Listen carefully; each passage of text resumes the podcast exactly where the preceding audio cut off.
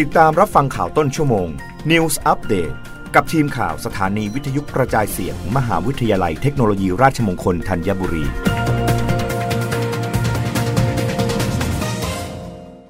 รับฟังข่าวต้นชั่วโมงโดยทีมข่าววิทยุราชมงคลธัญบุรีค่ะ กรุงเทพมหานครฝนชุก กันยายนเดือนเดียวตก 28 วัน ปริมาณฝนสูงกว่าค่าเฉลี่ย 30 ปี 148.5%เปอร์เซ็นต์ นายเอกวรัญยูอัมรปานโฆษกของกรุงเทพมหานครแจ้งว่าศูนย์ควบคุมระบบป้องกันน้ำท่วมกรุงเทพมหานคร รายงานผลสรุปปริมาณน้ำฝน 1 มกราคมถึง 30 กันยายน 2565 มีปริมาณน้ำฝนสะสมสูงถึง 1,979.5 มิลิเมตร เปรียบเทียบกับปี 2564 ในช่วงเวลาเดียวกันมีปริมาณน้ำฝน 1,556 มิลิเมตร และมากกว่าค่าเฉลี่ย 30 ปีถึง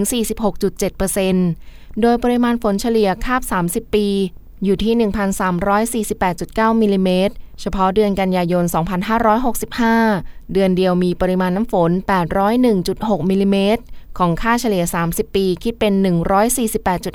148.5%โดยตลอดทั้งเดือนมีฝนตกทั้งหมด 38 ครั้งใน 28 วันเป็นฝนที่ก่อตัวในกรุงเทพมหานคร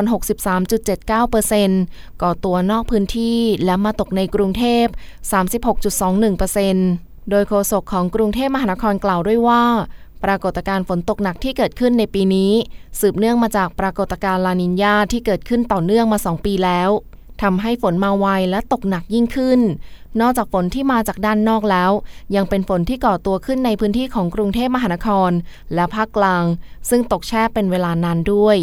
สำหรับพยากรณ์อากาศจากกรมอุตุนิยมวิทยา ระบุว่าจะมีฝนตกต่อเนื่องจนถึงวันที่ 3 ตุลาคม จากนั้นในช่วงวันที่4-6ตุลาคม 2565 ประเทศไทยจะมีฝนลดลง แต่ยังคงมีฝนตกหนักบางแห่ง ในกรุงเทพมหานครและปริมณฑลรับฟังข่าวครั้งต่อไปได้ในต้นชั่วโมงหน้า กับทีมข่าววิทยุราชมงคลธัญบุรีค่ะ